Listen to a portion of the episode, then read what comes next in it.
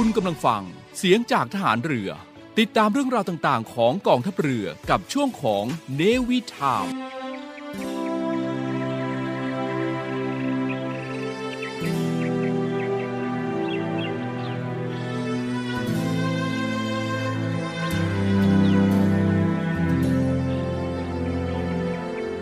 บ้านเมืองไทย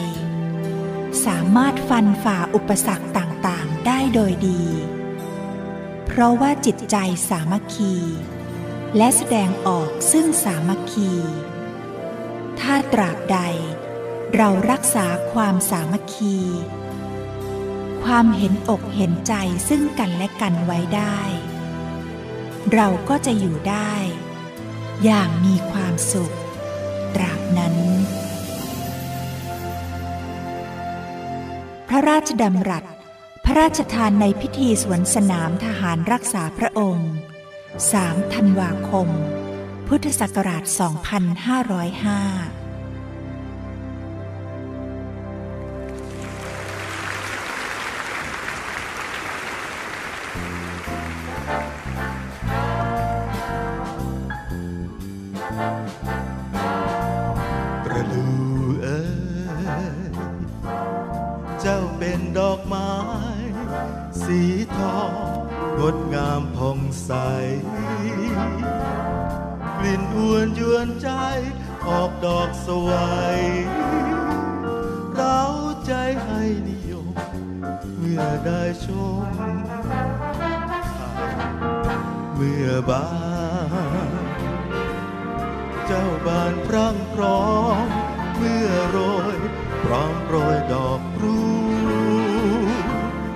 เป็นเยี่ยงอย่างดู หากเกิดศัตรู พร้อมใจรวมเป็นหมู่ สู้ด้วยสามัคคีเช่นเรา เกิดเป็นทหาร เพื่องานราชนาวี ตั้งใจฝากชีวิตไว้ พื่อเป็นชาตินี้อดทน สู้ความรำเค็ญยากเย็นไม่ยอมนายหนีอยู่เรือเตรียมพลีชีพสู้ศัตรู สมดังน้ำประดู ที่คนรู้นิยม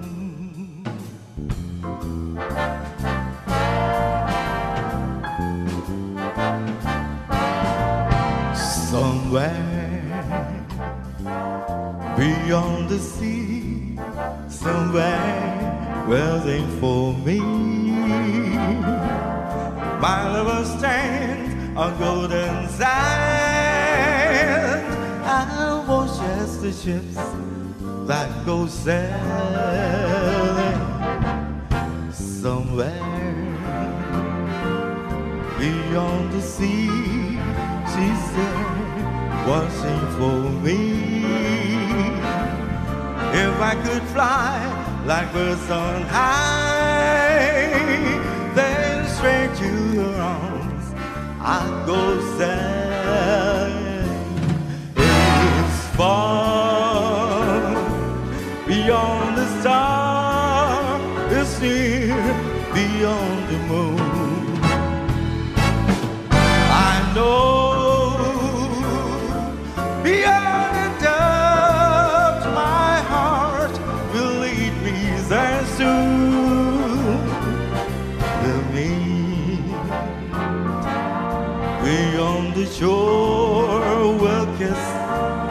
as before. Happy will be beyond the sea. I'll never again I'll go sailing.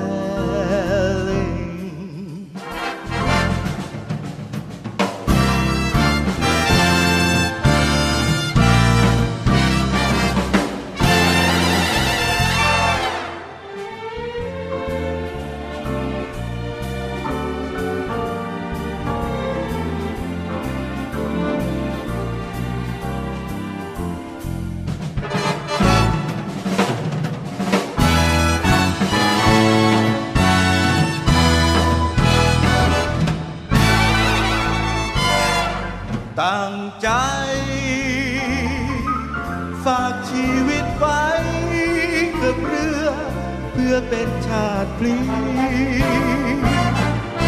อดทน สู้ความรำเค็ญยากเย็นไม่ยอมนายหนีอยู่เรือเตรียมพลีชีกสู่ศัตรู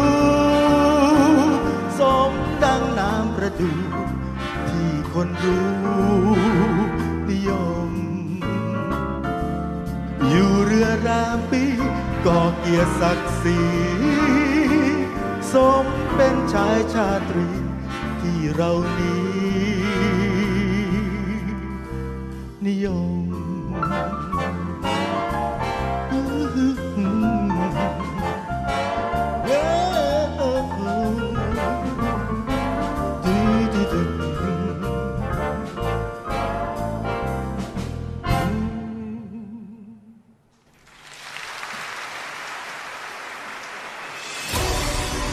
ำลังฟังเสียงจากทหารเรือ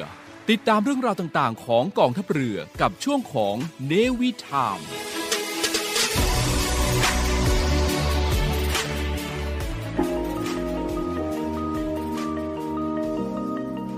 กฎหมายไม่ได้น่ากลัว อำนาจหน้าที่เป็นเรื่องใกล้ตัว มาเรียนรู้กฎหมายที่เกี่ยวข้องกับทหารเรือกันค่ะ สวัสดีค่ะ พี่ออนาวาโทหญิงมัทุศรเลิศพาณิชย์ค่ะ สวัสดีครับ พี่จิ๋ว นาวาตรีสุทธิชัยธรรมชาติครับส วัสดีค่ะ น้องการ์ดเรือโทหญิง พุทธรักษาโรคารัก พบกับพวกเรา 3 คนในรายการ รอเรือรอราชนาวี สวัสดีค่ะ สวัสดีคุณผู้ฟังนะคะ แล้วก็ยินดีต้อนรับเข้าสู่รายการนวิชามช่วงหล่อเรือหล่อราชนาวีนะคะ กับพวกเราสามคนกับสาระดีๆ ทุกวันเสาร์สาระดีๆ เกี่ยวกับกฎหมายใกล้ ๆ ตัวทั้งผู้ปฏิบัติเองแล้วก็คนทั่วไปให้ได้ฟัง ให้ได้รับสาระความรู้สำหรับวันนี้อืมสถานการณ์น้ำใช่ไหมคะอืมพี่ออก็ยังอยู่ในสถานการณ์ที่วิกฤตใช่ และแต่จะมีมีมในเอ่อในพวก Facebook IG ค่ะที่อ่าบอกว่าพ้นวิกฤตไปแล้วอะค่ะอ๋ออ๋ออ๋อคือท่วมพ้นท่วมพ้นรวมผลคำป้ายใช่แหมเราเรามีมเขาก็เล่นกันแบบเป็นมุกตลกนะอ่าแต่ว่าจริง ๆ แล้วภัยพิบัติแบบนี้เนี่ย ค่อนข้างรุนแรง แล้วก็ได้รับผลกระทบอย่างมากมายถูกใช่ค่ะก็ถ้าเกิดว่ายังไงมีคำเตือนอะไรจากทางอ่าภาครัฐเนี่ยก็เราก็ต้องเตรียมตัวกันให้พร้อมนะคะอ่าแล้วก็ช่วงนี้แล้วสังเกตดูเห็นฝนตกหนักเหมือนกันนะ พายุฝนตกใช่พายุเข้าก็เราก็ต้องดูแลตัวเองกัน เนาะนอกจากเรื่องโควิด ที่เราต้องดูแลตัวเองกันอยู่แล้วอ่าแต่ยังมามีเรื่องน้ำท่วมอีก พวกเราก็ต้องเตรียมตัวให้พร้อมรับสถานการณ์อยู่ตลอดเวลา ใช่ค่ะ ก็อย่าลืมเช็คเส้นทางก่อนออกอืมเดินทางว่าสามารถสัญจรได้หรือเปล่านะคะใช่ค่ะ อันนี้ก็ฝากไว้สำหรับสถานการณ์ปัจจุบันแล้วกันอ่าใช่กลับมาที่ของพวกเราดีกว่าได้สถานการณ์ของค่ะพวกเราตอนนี้ เราได้นำเสนอและได้ได้ พูดถึงกฎหมายไปในหลายส่วนของการปฏิบัติงานแล้วสำหรับวันนี้พี่จิ๋วคะเราหยิบยกอะไรมา พูดเป็นสาระดีๆให้คุณผู้ฟังได้ฟังกันค่ะอ่าประเด็นวันนี้ก็จะเป็นประเด็นในเรื่องของกฎหมายเกี่ยวกับทหารนะครับ ก็จะเป็นในเรื่องของอ่า เดิมทีเราไปเรื่องการทำผิดทำอะไรวันนี้จะมาศาลแล้วอืมอ๋อใช่จะมาศาลแล้วรอบหน้าอาจจะไปเรือนจำเออ พี่ไม่ไปด้วยแล้วกันนะอ๋อคือเราเคยเราเคยพูดถึงเรื่องการกระทำความผิดอำนาจการใช้อำนาจของผู้บัญชาอ่าหรือการลงทันการค่ะผิดวินัยใช่ทำผิดอาญาทหารอ่าเรารู้แล้วว่ากฎหมายทหารบัญเป็ญันติยังไงอะไรไปบ้าง วันนี้เรามาดูซิว่าพอผิดแล้วเนี่ยสารทหาร เป็นยังไงอ่าเป็นแบบไหนใช่เรามาทำความรู้จักกันใช่แล้วก็พาผู้ต้องหามาศาลแล้ววันนี้อ่ามามาถึงแล้วมามามาถึงศาลมาถึงศาลแล้วพี่ก็จะไปรปอลายปีงบแล้วก็เลยมาถึงศาลได้ใช่หรือว่าต้องเริ่มเริ่มต้นปีงบประมาณใหม่อ่าใช่ใช่ก็จะได้แนะนำให้ถือว่าแนะนำให้รู้จักกันเพราะพี่มองว่าหลาย ๆ ท่านเนี่ยก็อาจจะคิดว่าเอ๊ะสารอาหารเนี่ยมันเป็นเรื่องของการแบบไกลตัว แต่ว่าบางทีเราอ่านข่าวอะเราก็จะเจอว่าเอ๊ะ บางทีมันจะมีกรณีที่แบบพลเรือนต้องไปขึ้นศาลทหาร หรือว่าจะมีการพูดถึงว่าเอ๊ะทหารกระทำความผิดแล้วทำไมถึงไม่ได้ไปขึ้นศาลทหารล่ะอะไรประมาณอย่างแล้วนี้ก็มีใช่ไหมคะคำถามหนึ่งหรืออีกอีกฟีดประเด็แบ็นหนึ่งอืมที่เขามองว่าทำไมถึงต้องแบ่งแยกว่าเป็นอืมศาลพลเรือนศาลทหารทำไมต้องตัดสินกันเองอ่าอ่านี่หนูก็เคยได้ยินคำถามนี้อะมางั้นเดี๋ยวอันเนี้ยเรื่องเนี้ยว่าทำไมเราต้องถึงต้องมีศาลทหารเนี่ยต้องให้พี่จิ๋วอธิบายดีกว่าอืม เอาเลยนะ ก็คือก็คืออย่างนี้คือเราต้องไปที่กฎหมายหลักของประเทศก่อนก็คือกฎหมายรัฐธรรมนูญนะครับกฎหมายรัฐธรรมนูญปี 60 นะครับ ก็อยู่ในหมวด 10 ก็บัญญัติไว้เรื่องของหมวดหมวดหมวดศาลนะครับ หมวดศาลในในกองในประเทศไทยเนี่ยจะเป็นระบบศาลคู่นะครับ ก็คือมีศาลยุติธรรมกับศาลปกครองนะครับ แต่ว่าในระบบศาลตามกฎหมายไทยจะมี มีสามศาลนะครับคือหนึ่งศาลยุติธรรมสองคือศาลปกครอง และสามคือศาลทหารค่ะอืมนะครับในเอ่อสารทหารเนี่ยจะมีบัญญัติไว้ในส่วนที่5นะครับมาตรา 199เขาบัญญัติไว้อย่างนี้นะครับขออนุญาตอ่านเลย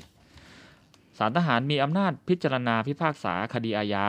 ที่ผู้กระทำความผิดเป็นบุคคล ซึ่งอยู่ในอำนาจสารทหารและคดีอื่นๆทั้งนี้ตามที่กฎหมายบัญญัตินะครับ ก็บอกว่าสารทหารของเราเนี่ยมีอำนาจพิจารณาเฉพาะคดีอาญาเท่านั้นอืมอะคดีอาญาคือคดีอะไรคดีอะไรก็เป็นคดีที่มีระหว่างโทษ 5 สถานอืมคือประหารชีวิตจำคุกกักขังปรับริบทรัพย์สินอืมตรงนี้ก็คือศาลทหารมีอำนาจพิจารณาพิพากษาค่ะอ่าแล้วคราวนี้นะบอกว่าตามที่กฎหมายบัญญัติ ตามที่กฎหมายบัญญัติคืออะไร คราวนี้มันก็จะไปโยงไปสู่ธรรมนูญศาลทหารว่า ไอ้เรื่องที่ศาลทหารเรามีอำนาจพิจารณาพิพากษานั้น มันเป็นคดีประเภทอะไรบ้างอืมตามที่กฎหมายบัญญัติค่ะซึ่งก็มีการบัญญัติไว้ในธรรมนูญศาลทหารนะครับอืมใช้ซึ่งฉบับปัจจุบันที่ใช้อยู่นี่คือปีสองสี่เก้าแปดครับใช่ไหมคะอือ่ามโอเคใช่แล้วครับซึ่งจริง ๆ แล้วเนี่ยเอ่อพระราชบัญญัติธรรมนูญสารทหารเนี่ยก็คือมีมาฉบับแรกตั้งแต่ปี 2477 ซึ่งถ้าไปอ่านเอ่อพระธรรมนูญสาร พระราชบัญญัติธรรมนูญสารฉบับเดิมเนี่ยก็คือเขาบอกว่าจะเป็นการรวมเอากฎหมายสองฉบับ ก็คือพระธรรมนูญสารทหารบก และพระธรรมนูญสารทหารเรือ มาบัญญัติไว้รวมกัน นั่นหมายความว่าก่อนหน้าปี 2477 เนี่ยเรามีสารทหารเนี่ยสองสารนะก็คือสารทหารบกกับสารทหารเรือเนี่ยน้องการดเคยได้ยินไหมว่าเราอะเคยมีทหารเรือเราเองเนี่ยไม่เราเคยมีสารทหารเรือไม่เคยได้ยินถึงกับะคนลุกเลยเหรอใช่ใช่ฟังแล้วคนลุกใช่ค่ะเพราะว่าเนื่องจากว่าในอดีตเนี่ยใช่ไหมเขาก็มีการ แบ่งเอ่ออำนาจในการปกครองบังคับบัญชา ระหว่างกองทัพบบกแล้วก็กองทัพเรือเอาไว้ ซึ่งในแต่ละกองทัพเนี่ยก็มีศาลเป็นของตัวเอง ซึ่งก็จะสามารถที่จะพิจารณาคดีที่อยู่ภายใต้อำนาจของตัวเอง ซึ่งอย่างเดิมเนี่ยค่ะก็คือทหารบกเนี่ยก็จะมีอ่า ศาลที่จัดตั้งขึ้นโดยพระธรรมนูญสารทหารบกรศ126 ส่วนของทหารเรือเราเนี่ยค่ะ ก็จะมีพระธรรมนูญสารทหารเรือรศ127 ซึ่งจริงๆอะเวลาที่เราไปศึกษาประวัติของสำนักงานพระธรรมนูญทหารเรือเนี่ย จริง ๆ เรามีอายุมานานมากแล้ว เป็นร้อยปีเลย เพราะว่าเรานับตั้งแต่การตั้งกรม พระธรรมนูญทหารเรือขึ้น ซึ่งณขณะนั้นเนี่ยเราก็มีสารทหารเรือที่อยู่ภายใต้บังคับของกรมพระธรรมนูญทหารเรือด้วย แต่ในยุคหลังมาค่ะก็มีการรวมอำนาจ แล้วก็โดยเฉพาะอย่างยิ่งเรื่องของศาลในการพิจารณาคดี ก็เลยมีการมารวมแล้วก็มาออกเป็นพระราชบัญญัติธรรมนูญสารทหาร ซึ่งเราก็จะอยู่ภายใต้อ่าสารทหารเดียว ซึ่งเดี๋ยววันนี้พี่จิ๋วเขาจะได้เล่าต่อให้เราฟังว่า เอ๊ะ มีใครบ้างที่อยู่ในอำนาจของสารทหาร นะไม่ได้มีการแบ่งแยกเหมือนเมื่อก่อนแล้วครับอืมอ่าก็คือพอมาที่ธรรมนูญสารทหารนะครับอ่าลักษณะสำคัญก็จะอยู่ในมาตรา 13 ถึงมาตรา 16นะครับอ่ามาตรา 13เขาก็บอกว่าสารทหารมีอำนาจพิจารณาพิพากษาวางบทลงโทษ ผู้กระทำความผิดต่อกฎหมายทหารหรือกฎหมายอื่นในทางอาญานะครับก็คือมีทั้งอ่ามีก็คือมีอำนาจพิจารณาพิพากษาทุกตัวบทกฎหมายนั่นแหละค่ะนะครับอ่า ในคดีซึ่งผู้กระทำผิดหรือบุคคลที่อยู่ในอำนาจศาลทหารในขณะกระทำความผิด และมีอำนาจสั่งลงโทษบุคคลใดๆที่กระทำความผิดฐานละเมิดอำนาจศาลตามที่บัญญัติไว้หน่วยประมวลกฎหมายแพ่งอืมนะครับ ก็คืออาญาเนี่ยมีอำนาจพิจารณาทุกตัวบทกฎหมายค่ะแต่พิจารณาใครก็คือพิจารณากับบุคคลซึ่งอยู่ในอำนาจของศาลทหารอืม ประการที่หนึ่งประการที่สองก็คือมีอำนาจลงโทษผู้ที่ละเมิดอำนาจศาลซึ่งกรณีละเมิดอำนาจศาลเนี่ยมันเป็นเรื่องแพ่งนะค่ะอ่ามันเป็นเรื่องแพ่งก็อ่าเป็นไปตามอ่าประมวลกฎหมายวิธีพิจารณาความแพ่งความแพ่งนะครับอืมซึ่งอาจจะมีการกักหรือปรับหรือจับขังค่ะก็ได้อ๋อนะครับอ่าคราวนี้คือคดีที่ต่อที่มาตรา 14 เขาบอกว่าคดีที่ไม่อยู่ในอำนาจศาลทหารคืออ่าตรงนี้เป็นเป็นบทกันเนี่ยบทกันเพื่อเพื่อการออกจากศาล เขาบอกว่าคดีที่บุคคลที่อยู่ในอำนาจศาลทหาร กับบุคคลที่ไม่ได้อยู่ในอำนาจศาลทหารกระทำผิดด้วยกัน ต้องขอค่ะอนุญาตยกตัวอย่างจะได้เห็นภาพอ่าอย่างเช่นอย่างเช่น เดี๋ยวก่อนจะอธิบายมาตรา14ขอข้ามไปมาตรา16 ก่อนอะอืมได้อ่าค่ะได้เพราะว่ารอได้มันมันมันมันจะพูดถึงมันจะพูดถึงคนที่อยู่ในอำนาจอ่าอะได้นะครับค่ะคือเขาบอกว่าบุคคลที่อยู่ในอำนาจศาลทหารคือคือใครบ้างนะครับ เมื่ออาทิตย์ที่แล้วเราก็เราก็อ่าบรรยายไป จะมีอยู่บุคคล 8 ประเภทค่ะ นะครับข้อหนึ่งคือนายทหารสัญญาบัตรประจำการนะครับอืมคืออย่างพวกเรานี่แหละเป็นค่ะประจำการอืมสองนายทหารสัญญาบัตรนอกประจำการ เฉพาะเมื่อกระทำความผิดต่อคำสั่งหรือข้อบังคับ ตามประมวลกฎหมายอืมอาญาทหารนะคยัรับงเช่นยังไงคะนอกประจำการอ่าบุคคลที่หนึ่งละอาจจะเกษียณราชการไปแล้วอืมมหรือบุคคลที่เป็นทหารกองหนุนอืมอ่าที่แล้วเราถูกอธิบายกันไปแล้วใช่อะกองหนุนอ่ามีแล้วทั้ถูงกปลดมีทั้งแบบลาออกอืใช่มอ่าเราถูก เรียกเกณฑ์มาฝึกมาอะไรก็ดี แล้วค่ะก็ทำความผิดในลักษณะช่วงนั้นอ่าครับโอเนายทหารประทวนและพลทหารประจำการหรือเอ่อหรือประจำการหรือบุคคลที่รับราชการตามกฎหมายว่าด้วยการรับราชการทหารอืมนะครับก็คือตรงนี้มันมันก็ตีคลุมก็คือนายทหารประทวนทั้งหมดค่ะพลทหารกองประจำการก็คือพลทหารที่เราเห็นอยู่อืมค่ะแล้วก็พลทหารประจำการก็คือพลอาสาอ๋อออ่าพลอาสาเนี่ยแล้วก็ นักเรียนทหารตามที่กระทรวงกลาโหมกำหนดอืมนะครับ ก็ตรงนี้ก็จะเป็นอ่านักเรียนสิบนักเรียนจ่านักเรียนในร้อยค่ะนักเรียนในเรือค่ะนักเรียนในค่ะเรืออากาศค่ะอ่าซึ่งจำได้คร่าวๆเมื่ออาทิตย์ที่แล้วพี่จิ๋วก็พูดถึงอืมว่า อย่างมันมีโรงเรียนหลายโรงเรียนที่อยู่ภายใต้อ่ากระทรวงกลาโหมแล้วกันอ่าอะแต่ว่าเขาไม่ได้ถือว่าเป็นนักเรียนทหารใช่ตามที่กระทรวงกลาโหมกำหนดอย่างเช่น วิไลพยาบาลอ่าวิทยาลัยพยาบาล นักเรียนดุริยางค์อ่าประมาณแบบนี้นี้ค่ะครับนักเรียนเตรียมทหารอืมอย่างนี้ก็อืมก็ยังไม่อยู่ค่ะนะครับ ต่อไปคือทหารกองเกินที่ถูกเข้ากองประจำการ ซึ่งเจ้าหน้าที่ฝ่ายทหารได้รับตัวไว้ เพื่อเข้ารับราชการประจำอยู่หน่วยทหารนะครับตรงนี้ก็ทหารกองเกินก็อายุ 18 มาขึ้นทะเบียนทหารกองเกินอืมค่ะพอรับตัวมาปุ๊บเนี่ยยังไม่เป็นทหารนะ จนกว่าจะจะทำอ่าบัญชีรับตัวค่ะอืนะครับมันจะเป็นเป็นเป็นช่วงเป็นช่วงที่กำลังจะรับตัวอ๋อครับผมอ่าพลเรือนที่อยู่ในสังกัดราชการทหารเมื่อกระทำความผิดที่อ่า ในหน้าที่ราชการทหารอ่าเช่น เป็นลูกจ้างก็ดีหรืออะไรพวกนี้นะครับ แล้วก็ทำความผิดในหน้าที่ราชการทหารอืมอ่าในบริเวณอาคารที่ตั้งหน่วยที่พักร้อนพักแรมเรืออากาศยาน หรือยานพาหนะใดๆซึ่งอยู่ในอาของควบคุมของฝ่ายทหารอืมนะครับอืมต่อไปก็คือบุคคลที่ต้องขังหรืออยู่ในความควบคุมของเจ้าหน้าที่ฝ่ายทหาร โดยชอบด้วยกฎหมายอืมอืม นะครับและสุดท้ายก็คือเฉลยศึกหรือชนชาติศัตรูซึ่งอยู่ในความควบคุมของเจ้าหน้าที่ฝ่ายทหารค่ะนะครับอันนี้คือบุคคล 8 ประเภทที่อยู่ในมาตราทหารอืมนะครับพอย้อนมาที่มาตรา 14 เขาบอกว่า คดีที่ไม่อยู่ในอำนาจศาลทหารคือนะครับหนึ่งคดีที่บุคคลอยู่ในอำนาจศาลทหารกับบุคคลที่ไม่ได้อยู่ อยู่กับไม่อยู่ทำความผิดร่วมกันนะครับอ่าหมือนเช่น ไอ้แปดคนเมื่อกี้ อ่าแปดคนเมื่อกี้แปดประเภทเมื่อกี้ค่ะ ไปรวมกับบุคคลที่ไม่อยู่ในอำนาจอยู่อ่ากับบุคคลที่ไม่ใช่แปดประเภทน่ะอ่าก็คืออาจจะอาทิเช่นอ่าประชาชนทั่วไปอ่าที่ที่ไม่ได้เป็นทหารอ่าไม่ได้มาเข้ารับราชการไม่ได้เป็นส่วนหนึ่งอ่าอันนี้ขอดีงกว่าการกำลังทำงานกำลังฮอตฮิตประเด็นอ่ายยกตัวอย่าง อย่างเช่น มีนายฐานสัญญบัตรประจำการค่ะอืมร่วมกับบุคคลพลเรือนอ่าทำเป็นน้องการ์ดร่วมกับเพื่อนน้องการ์ดอ่าฉ้อโกงโทรศัพท์ นะอ่ากำลังฮิตอ๋อไปกำลังเป็นเป็นประเด็นร้อนขายโทรศัพท์ออนไลน์อ่าใช่อืมไปฉ้อโกงประชาชนใช่ไหมอืมในข่าวอ่าอ่าแบบนี้ก็ถ้าอย่างนี้คือปุ๊บอ่าสมมติน้องการ์ดกับเพื่อนน้องการ์ดแล้วกันใช่ค่ะน้องการ์ดอยู่ในอำนาจศาลทหารนะ แต่เพื่อนน้องการ์ดไม่อยู่อ่าพอไปทำผิดร่วมกันปุ๊บต้องไปศาลยุติธรรมทันทีศาลพลเรือนทันทีค่ะอ่าแต่สมมติในกรณีการ์ดร่วมกับพี่อออือืมมท เหมือนกันคดีเดียวกันำคดีรูปแบบเดียวกันเลย แต่เปลี่ยนมาเป็นพี่อออย่างนี้เป็นทหารกับทหารค่ะอ่าอยู่ในอำนาจศาลทหารด้วยกัน ก็เข้าศาลทหารอืม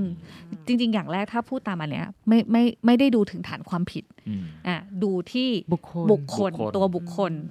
อืมคราวนี้ไม่ไม่ไม่ได้ดูว่าจำนวนมากจำนวนน้อยนะ สมมติมีทหาร500คนอ่ามีพลเรือนแทรกมาคนเดียว อ่าอันนี้ต้องไปศาลพลเรือนเลยอ๋อ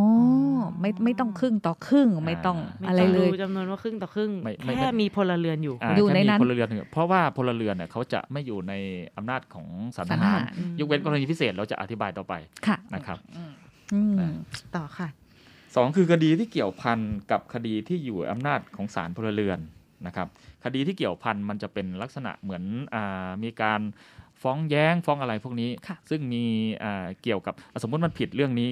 ผิดสมมุติว่าเราเราทหารเนี่ยทำความผิดนะ แต่มันไปเกี่ยวโยงกับประเด็นอย่างอื่นที่มีศาลกำหนดว่าให้ไปอะฟ้องที่ศาลพลเรือนอืมอืมมันไปเกี่ยวโยงกับหน้าจศาลพลเรือน หรือมันมีคดีอื่นที่เกี่ยวเนื่องกัน ซึ่งซึ่งต้องไปศาลพลเรือน อันนี้ก็ก็จะถูกกันออกจากศาลทหารค่ะครับ อืมสามคดีที่ต้องดำเนินคดีในศาลคดีเด็กและเยาวชน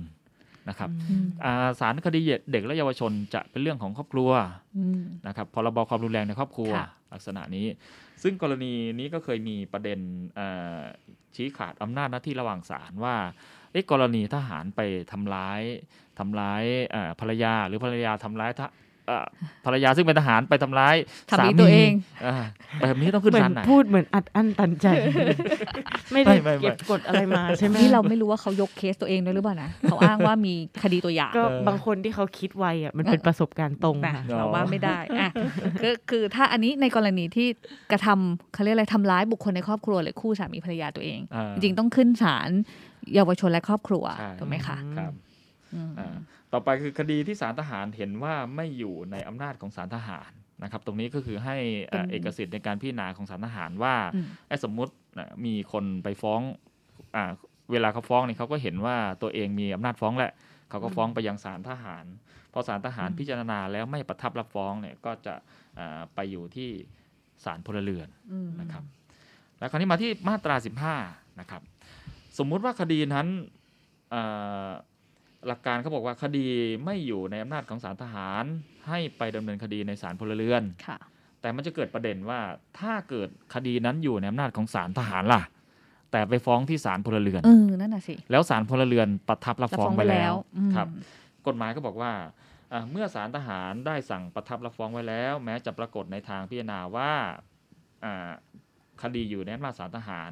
เขาก็ให้อำนาจศาลพลเรือนเนี่ย พิจารณาพิพากษาคดีต่อไปอืมครับไม่ต้องจำหน่ายคดีแล้วต้องมาฟ้องใหม่อะไรลักษณะค่ะก็คือว่าเป็นการฟ้องถูกศาลไปแล้วแหละอืมนะครับ อันนี้คือหลัก ก็จะเห็นได้ว่าเอ่อวิธีการอำนาจที่อยู่ในเอ่ออำนาจในการพิจารณาของศาลทหารเนี่ยก็ไม่ไม่ใช่ทุกคดีที่จะสามารถขึ้นศาลทหารได้ ก็ต้องเป็นไปตามเงื่อนไขอืมที่ที่กฎหมายกำหนด แล้วก็ถ้ามันมีกรณีในการที่ไม่แน่ใจ ระหว่างศาลนะคะ แบบเหมือนทั้งสองศาลจะมีอำนาจเช่นเมื่อกี้ที่พี่พี่จิ๋วยกตัวอย่าง เช่น การทำร้ายร่างกายบุคคลในครอบครัว รวมไปถึงอย่างอะอย่างเช่นสมมติละกัน ผู้กระทำความผิดเป็นทหารเนี่ยอะเป็นเป็นน้องพลทหารละกัน ซึ่งอาจจะอ่า ไม่ดีกว่า นักเรียนทหารอ่าอ่านักนักเรียนทหารเนี่ยบางทีเขาจะอายุน้อยกว่า 18 ปีครับอ่าซึ่งจริง ๆ แล้วถือว่ายังเป็นเยาวชนอ่าเยาวชอะนและครอบครัวถ้าสมมติว่าครับเกิดมีคำถามประเด็นอย่างเงี้ยค่ะ แล้วใครจะเป็นผู้มาบอกว่าเฮ้ยจริง ๆ แล้วคดีนี้ควรจะขึ้นศาลไหนคือคือคือประเด็นถ้าเกิดว่าอ่าเกณฑ์เกณฑ์อายุเนี่ยไม่ถึงอะสมมุติสมมตินักเรียนนักเรียนจ่านักเรียนในสิบแล้วกันค่ะเขาเป็นนักเรียนทหารตามที่กระทรวงกลาโหมกำหนด แต่เผอิญว่าอายุเขายังไม่ถึงเกณฑ์ อืมอายุยังไม่ถึงเกณฑ์อ่าเกณฑ์เอ้ยไม่ไม่ใช่อ่าผิดจุดนะก็คือ อายุเขาอยู่ในเกณฑ์ที่ต้องเข้าขึ้นศาลเยาวชนและครอบครัวค่ะอันนี้ถือว่าต้องต้องต้องไปศาลนู้นเลยอืมแต่ประเด็นคือถ้าเกิดกรณีคุมเครือคุมเครือ แล้วค่ะเผอิญผิดหลงไปฟ้องที่ศาลศาลศาลทหารอ่านะครับพอผิดพอผิดหลงไปปุ๊บเนี่ยถ้าเกิดมีการโต้แย้งนะครับมีการโต้แย้งหรือศาลเห็นเองอืมนะครับ ก็จะมีกระบวนการในการอ่าวินิจฉัยชี้ขาดอำนาจหน้าที่ระหว่างศาลอืมนะครับ ซึ่งกระบวนการวินิจฉัยชี้ขาดอะมันต้องผ่านจุดที่บอกว่ามีการเห็นไม่ตรงกันนะครับ ซึ่งกฎหมายรัฐธรรมนูญเขาก็กำหนดในเรื่องของการอ่าเอาวินิจฉัยชี้ขาดอำนาจหน้าที่ระหว่างศาลไว้ว่าต้องมีใครบ้าง ซึ่งอืมประอ่ามีประธานอ่าศาลฎีกาค่ะ แล้วก็หัวหน้าสำนักตุลาการทหาร ประธานศาลปกครองอืมนะครับและผู้ทรงคุณวุฒิร่วมค่ะในการวินิจฉัยชี้วินิจฉัขายดชี้อำนาจหน้าที่ระหว่างศาลนั้นอืมนะครับโอเคอืมแล้วพี่จิ๋วคะเหมือนหนูเคยเห็น เป็นเคสพลเรือนค่ะอืมอืมซึ่งหนูพยายามไล่ดูแปดบุคคลตามมาตราสิบหกว่า เอ๊ะ เขาเป็นพลเรือน แต่เขาก็ไม่ได้ทำผิดในเขตในค่ายทหารแต่ทำไมถึง ถูกเอ่อพิจารณาคดีที่ศาลทหารอ่าอ่าใช่แสดงว่าเคยเห็นอะช่วงเวลาอ่านข่าวน่าจะเป็นในช่วงของมีการประกาศกฎอัยการศึกอืมนะครับอืมถ้าเกิดกรณีประกาศกฎอัยการศึกก็ดีหรือมีมีภาวะสงครามเนี่ยเขาจะมีศาลพิเศษขึ้นมา เรียกว่าสารทหารในเวลาไม่ปกตินะครับอยู่ในมาตรา 36 เขาบอกว่าในเวลาไม่ปกติ คือในเวลาที่มีการลบหรือสถานสงคราม หรือได้ประกาศใช้กฎอัยการศึก เขาบอกว่าทหารที่มีอยู่แล้วก็ให้คงมีต่อไป แต่เขาบอกว่ามีกำหนดกรณีพิเศษขึ้นมาว่าอ่าถ้าผู้มีอำนาจประกาศใช้กฎอัยการศึกได้ประกาศให้อ่าประกาศหรือผู้บัญชาการฐานสูงสุดได้สั่งการตามกฎหมายว่าด้วยกฎอัยการศึก ให้ศาลทหารมีอำนาจพิจารณาพิพากษาคดีอาญาใด อีกก็ให้ศาลทหารพิจารณาคดีตามคำสั่งนั้นด้วย คราวนี้น่ะเวลาตรงนี้น่ะใครมีอำนาจในการประกาศการศึก มันก็จะมี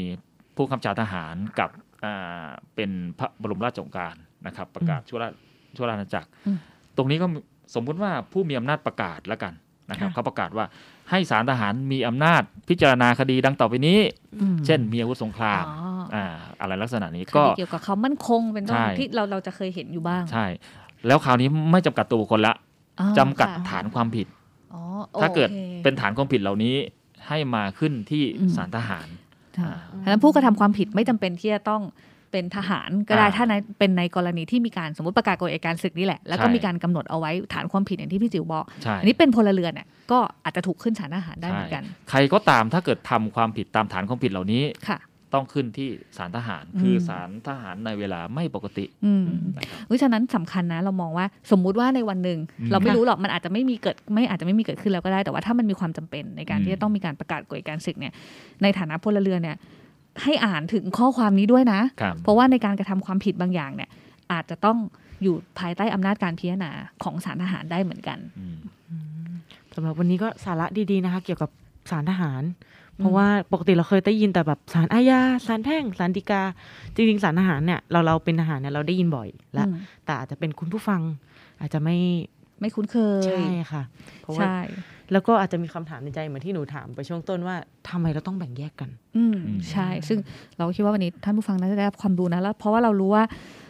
ของรายการเราเนี่ยมีแฟนคลับอ่าใช่จากค่ะพี่ๆที่อาจจะต้องออกไปทำงาน ในช่วงวันวันเสาวันร์หยุดตอนวันเสาร์เช้าอะไรอย่างเงี้ยอืมก็เราถือว่าขอบคุณที่เปิดพวกเราเป็นเพื่อน เปิดฟังพวกเราเป็นเพื่อนระหว่างขับรถเปล่าเขาบอกมันใช้ได้ช่องเดียว คือเขาจะเปิดด้วยความตั้งใจหรือไม่ตั้งใจก็ไม่รู้แหละขอบคุณอะไว้ก่อน ก็ขอบคุณไว้ก่อน แล้วก็เออฟังผ่านๆเนี่ยก็จะได้รับอะไรนะ ความรู้ อ่าเอาไว้แบบอะมีความรู้ประกอบด้วย ซึ่งวันเนี้ยอย่างวันนี้ก็ได้ฟังเรื่องของสารทหาร ต่อไปอืมสมมติวันหนึ่งเราได้อ่านข่าวว่าเอ๊ะทำไมวันนี้มีประเด็นเรื่องพลเรือนที่จะต้องไปขึ้นสารทหารเขาไปได้ยังไง อะไรอย่างนี้เป็นต้นมัก็จะมีเหตุนี้เท่านั้นแหละ อ่านะครับใช่ค่ะ ค่ะสำหรับวันนี้ก็ฝากให้คุณผู้ฟังนะคะ แล้วก็รักษาสุขภาพ ยังสวมแมสตลอดเวลาล้างมือ ดูแลสุขภาพด้วยเพราะว่าอากาศเปลี่ยนแปลงบ่อยนะคะอืมแล้วฟังสิ่งที่น่าสนใจสักครู่ค่ะสำหรับทางสทรเดี๋ยวเราฟังพวกเรา อีกสักเบรกหนึ่งค่ะ ขอบคุณค่ะค่ะ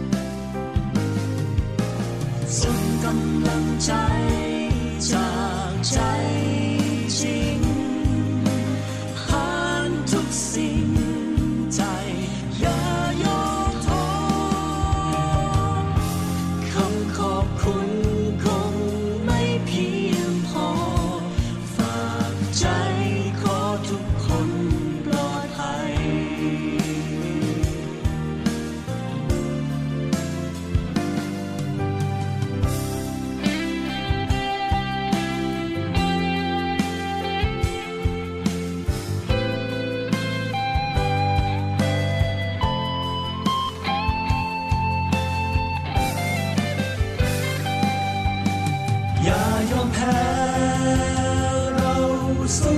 ย